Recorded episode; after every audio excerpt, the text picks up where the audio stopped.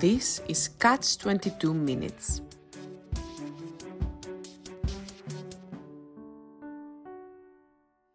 Hello, everyone. This is Stella, Head of Policy and Campaigns for Catch 22.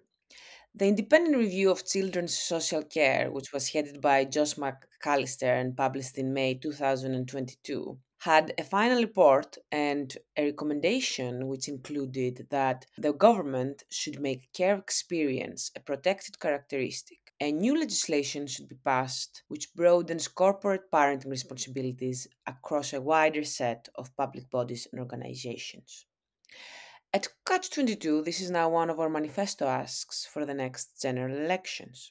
Many care experienced people face discrimination, stigma, and prejudice in their day to day lives. Public perceptions of care experience center on the idea that children are irredeemably damaged and that can lead to discrimination and assumptions being made. With me to discuss this today and more specifically the campaign to make care experience a protected characteristic, is Terry Galloway, a campaigner for equal opportunities for people who are in or have experience of care, and Hannah McCowen, manager of the National Leaving Care Benchmarking Forum. I would like to start with you, Terry, and if you could tell me a bit more about yourself, um, why you campaign on this issue, what's your background, and what do you do? Um, yeah, so my name's Terry Galloway, and I am the co-founder of Care Leaver Offer. Uh, I also run a housing association providing housing and jobs programs for care leavers, uh, and also an estate agency. And I'm a trustee of Become, and also a trustee of NYAS. Um, I started the campaign uh, in a nutshell because the care system is broken, and it was a kind of promise to my sister that I made. Um, one time uh, when we'd just been, we'd just left a funeral and we are in her flat, uh, and she was telling me, you know, Terry, I, I, don't want to die. I don't want to be next. Um, I tried to give her some hope because at that point in time, she'd lost her children to the care system. She was heavily addicted to drugs and alcohol. Um, and I tried to really give a hope that, you know what, let's use our trauma, let's use what we've been through for the positive and make it so that it has meaning uh, and that we can change the system uh, for the better for, for other people. Um, but unfortunately, she was next and she got murdered by, by her boyfriend uh, in a domestic violence incident. Um, so at the time of making that promise, we didn't know what it was we was going to do. We didn't know what would be the catalyst or what would be the single issue, the single thing that could potentially change the care system. Uh, but now we found it, which is why I'm, I'm running this campaign. Thanks for sharing, Terry. This is an amazing story, and I'm, I'm so glad that you are honoring your sister's memory by doing this campaign. Um, Hannah, would you like to uh, introduce yourself as well? And then I would like to ask both of you a bit more about the rationale behind the campaign and how um, and how it's been developing. So, Hannah, if I could jump over to you. Yeah, thanks, Stella. Yeah, I'm Hannah. I manage the National Leaving Care Benchmarking Forum for Catch 22. And the forum um, is made up of 132 leaving care teams across England. So, um, over 85% of leaving care teams uh, across England are represented. And um, the aim of the forum is really to share good practice um, and to improve the services and support that young people receive as they leave care. And right at the heart of what we do is our Young People's um, Benchmarking Forum, which is made up of care experienced young people. And we really want to raise their voices and their priorities and shape our work around that. And this is one of the areas that, that they've definitely um, spoken up about, about getting the protected characteristic for care experienced um, people um, and also, there's wide support across a um, across our steering group, which is made up of um, leaving care managers as well. So NLCBF is a very important organization for connecting policymakers with people with experience of care and making their voices heard. Terry, if I could start with you, can you tell me what was the rationale behind campaigning to make care experience a protected characteristic? You've already mentioned why you started campaigning on this issue and you have this very powerful personal story Could you tell me a bit more about the rationale for the specific policy ask of making care experience a protected characteristic? Why is it that this specific ask would help people like yourself and your sister and the people that you campaign for? I think that the biggest thing that this is going to do for care experienced people is give them voice in places where they've never been heard before. Um, because you know we're we're here in, in this chat now and we understand the care system. You know we're part of the care system bubble but outside of that bubble where all the barriers and all the discrimination is happening against care experienced people. It's those people that need to be hearing our voice. It's those people that when they create policy and they design services for care experienced people it's those people that need to be taking account of us and our barriers so, with a protected characteristic uh, within the Equality Act 2010, it basically means that when decisions are being made or, or systems are being designed, that they have to do what's known as an equality impact assessment. Uh, and that equality impact assessment is, is the mechanism that people outside the care system bubble understand because they've had it since 2010. They're already doing and they already have these systems in place one of the big things that the government are trying to say is that strengthening corporate parenting is going to fix this this problem of stigma. But it's not just a problem of stigma in terms of direct discrimination you know like you're you're too smart for a care kid or you're not going to be able to handle this job because you know you'd be off all the time because you got loads of trauma from growing up in care. That kind of stuff is direct discrimination but when we are talking about systemic system design we need to be heard and we need to be seen within that policy. Um, so that's really why i'm really pushing on on the protected characteristics because inside that policy that's where the, the system can get changed. And in terms of the the corporate parenting that definitely definitely goes hand in hand. And i 100% support the government in strengthening that but we only have to look to scotland to see that actually corporate parenting's been in scotland since 2014 and it hasn't created the systemic change that we need. Um, the other point to make on this is that this is actually a reserved matter uh, for Westminster. So, so protected characteristics um, not only affects England, it also affects Scotland and Wales. So, this campaign is a is a UK wide wide campaign. So basically, um, you are saying that making it a protected characteristic would force uh, the government and organizations and local government uh, to take this into account. Yeah, it, it will. It'll force them. It'll provide the mechanism as well, because because the, the reality is is people generally care, uh, and it's not until they become aware of what's actually going on um, that they you know they'll empathize and then we'll get a cultural shift we'll get a change in, in attitudes towards care experienced people which will automatically reduce the stigma but the, the the the other big great thing about it is the fact that the people carrying out the equality impact assessments outside of the care system bubble have other priorities. And um, so, so when they've got those other priorities, they're not going to be able to help themselves, but use the mitigations that they use for care experienced people for their their ordinary clients and customers. So, so in effect, we'll get systemic change and, and, and equitable equality for all as a result. And, and that'll mean that care experience people won't have to wave this flag to say, I'm care experienced to, to benefit from a, from a change in system uh, design. And how, in what ways are care experienced people different from other people? Why should people with uh, experience of care have this distinct um, mechanism to help them? Why do they need the extra support? It, it's what it is. We need equitable, you know, equitable access to, to equality. Um, care experienced people didn't decide. They didn't decide for themselves to go into care. It kind of happened for them. It wasn't a choice. Uh, and because of that, then there is barriers out there and there's systems that really push against care experienced people. You know, care experienced people are, are 70% more likely to die um, than any prematurely than any other group. Uh, and when you do the numbers, that's 20 years on average off our lifespan.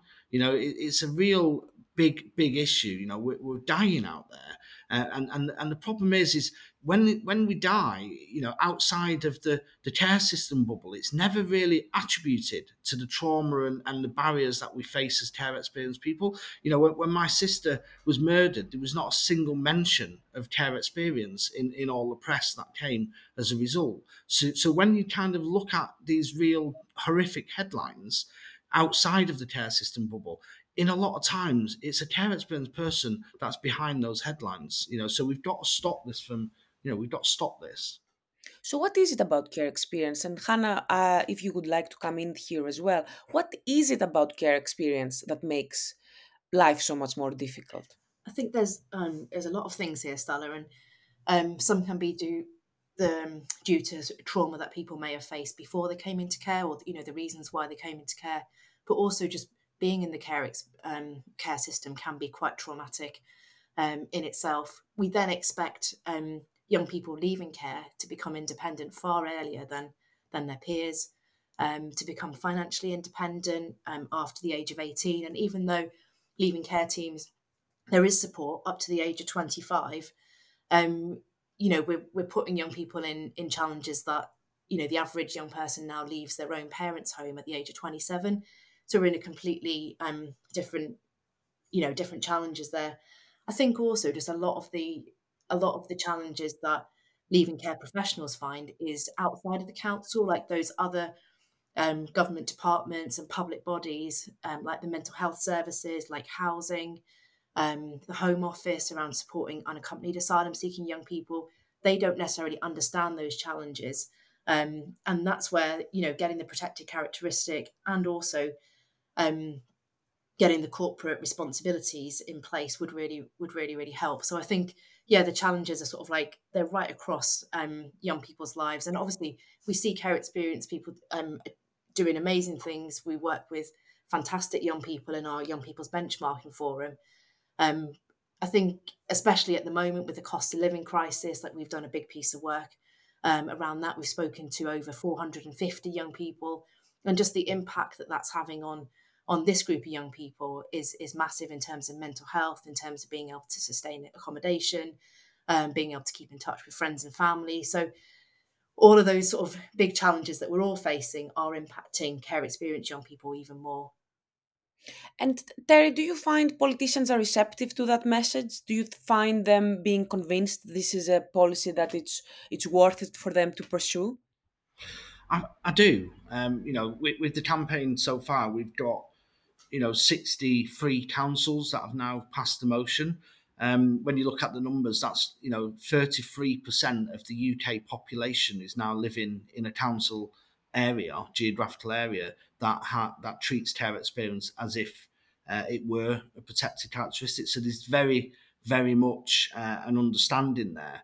Um, but there is still a lot of work to do because you know we can't. It, although it is a campaign, we have to demonstrate the impact uh, of what you know and really do some uh, equality impacts assessments in areas of policy that we can really demonstrate better outcomes and and saving money because the reality is is every child that that comes into care cost the state 1.2 million pound uh, and and the problem is is when they cost the state that money. It's not necessarily the person who's delivering the service at the beginning that saves that money. So until you can see the bigger picture of, of what's what's going on. Like we did a model the other day um, for a housing association, what an equality impact assessment might look like for a housing association. And, and the start of the process uh, is, is where the housing association wants to change its design or come up with a new policy. And that policy was uh, to reduce evictions and reduce antisocial behaviour. So, as part of their system design, they do an equality impact assessment at the beginning and find that care experienced people uh, are disproportionately represented in those ASB numbers and the eviction numbers. So, so what that then means is that this housing association, who who has no corporate parenting responsibilities at the moment, and also doesn't, you know, basically this house, housing association then goes off to hear the voice of care experienced people, and then they find out that actually they're isolated. They find out that people are taking advantage of them because they move into properties where they're not fully furnished or they've not got curtains up and stuff like that. So people might come and offer to put curtains up and then end up moving in into the property and then selling drugs and causing antisocial behaviour. So when we modelled this particular journey of a case study of a care uh, it turns out that from the age of 18, um, the, the cost to the state for a three year period uh, was £232,000. Okay. So um, the the actual money for the housing association was around six thousand eight hundred pound what they would have saved. But by doing the equality impact assessment, they realised that if they put in a mentoring scheme plus a jobs program plus a bit of a uh, a maintenance program for that care leaver, which would have cost ten thousand four hundred, then the, the total spend would have been £37,000 with a net saving of £195,000 you know, and we've got all this on a on a diagram there. Um, now, for normal voters, for you know, for, for the general population out there who are who are watching their councils go bankrupt and they're, they're driving along roads with potholes, you know, where do they think that money's actually going to at the moment? It's going into the the care system. You know, so if we can fix the care system, then those voters can start having their potholes filled in. There are, there are so many examples in public policy about where prevention would have been so much cheaper and would have worked so much better in the long run. I, I was reading the other day how uh, basically uh, having someone uh, uh incarcerated costs more than sending them to Eton. Yeah, yeah which just makes you think if only we had invested this money to begin with. Of course there are people who, who who are violent who should be in prison and there is nothing you can do about it but how many people are languishing in prisons because they were never given the right opportunities to begin with? One of the big things with having it as a as a protected characteristic is the equality monitoring yeah. So at this moment in time, some you know the government are trying to make this argument that care experienced people uh, will uh, feel stigmatized if it becomes a, a, protected characteristic. Yeah. Now the Equality Act was designed to reduce stigma. Okay. So one of the big things that these system designers that I'm going to call them is they don't actually know. We've asked the government how many people are on universal credit, for instance, that are care experienced, yeah, and they don't know. People who are running these services don't actually know who's care experienced when they realise that actually disproportionately in, in some of these places like prison, like NHS, like mental health services, for care experienced people of all ages, they're going to find that we're disproportionately represented. And once they realise that, it's about what's in it for me. You know, everybody has their own agenda. So if you're running a service outside the care system bubble and you realize that most of the people that you're you're serving are care experience, then then you're going to take an interest. Yeah. So with a protected characteristic, you can do equality monitoring, which is not putting a tag on somebody. It's just literally asking the question confidentially and, and not basically attributing what you say to to your file as it were. So when you apply for a job you'll have a separate form that says this is confidential. It doesn't go with your paperwork. It gets taken away. And that's purely so that they can see who have those protected characteristics in their service. And once we get that then the, the, you know it's going to change. If it's not measured, it's not improved. You know, Terry, I'm very glad I invited you to this podcast because I I was actually skeptical about making care experience a protected characteristic until recently because for me it sounded like one of these things that can be just a, a, a checking exercise, just one more thing, just something symbolic rather than something that would bring about actual change for the quality of life of, of, of people with care experience. But the way you describe it is very convincing because yes uh, you are quite right. Once this starts once we start realizing the impact and you make the connection between all the other services then you can make a better case for why you need to improve the opportunities for people with care experience. Hannah sorry uh, is there anything you would like to add as well to this uh, to this point hannah? I think like something that me and Terry have spoken about, and it comes up all the time, is just making sure where councils are adopting protected characteristic that it means something, and then it gets taken forward. And I know Terry's doing like loads of work in this area in terms of bringing councils together to say this is how to take it forward. That's what young people are saying to us is you know what what difference is it making? That's what local authorities are saying to us is what difference is it making? Um, and and that's what we need to keep keep pushing towards is saying right you've got the protected characteristic in place now in your local authority. What does that mean and making sure that's carried through. Yeah. It, it, it's absolutely crucial that we get impacts from this because we've been let down enough times you know we, we've we've been promised change enough times throughout the decades you know. So it's absolutely crucial that impact comes from it. And and the thing that's quite inspiring to me uh, and i'm getting i'm buzzing thinking about it is is that this is actually bigger this is bigger than care experience people this is about equality for all because you know it, to get the impact that we need and the and the impact that we deserve, we're going to have to change culture in how we approach uh, system design. And um, we're going to have to empower because ultimately this is going to come down to government. This is going to come down to political will to change the system, uh, and that. But but what we have to do is give them and empower them with the information and the resources that they need to make those real crucial decisions. Because you know in that equality like i've got a big diagram of, of that case that case study and that journey uh, you know showing all the costs all the individual costs. And for stacey where it was 230 2,000 pound from 18 that included three domestic violence incidents 17 um, um, asb incidents DWP, universal credit, supported accommodation, complex eviction. So we mapped it all out yeah. But you know, for the actual housing association, the saving is very small. Yeah. So therefore, it doesn't make fiscal sense for the housing association to introduce that policy. So we're only going to get a better system design if you can see clearly, visually, what's being affected by it, and then the politicians can can come together cross government to, to kind of change and, and implement the policy that we're going to need. And and when they do that, they're going to do it for everybody, not just care experienced people. So in a way, this is just a, an excuse to to change and become, you know, become a better better society for all. That's a great argument to to close, Terry. Thank you very much for joining us, and thank you, Hannah, as well.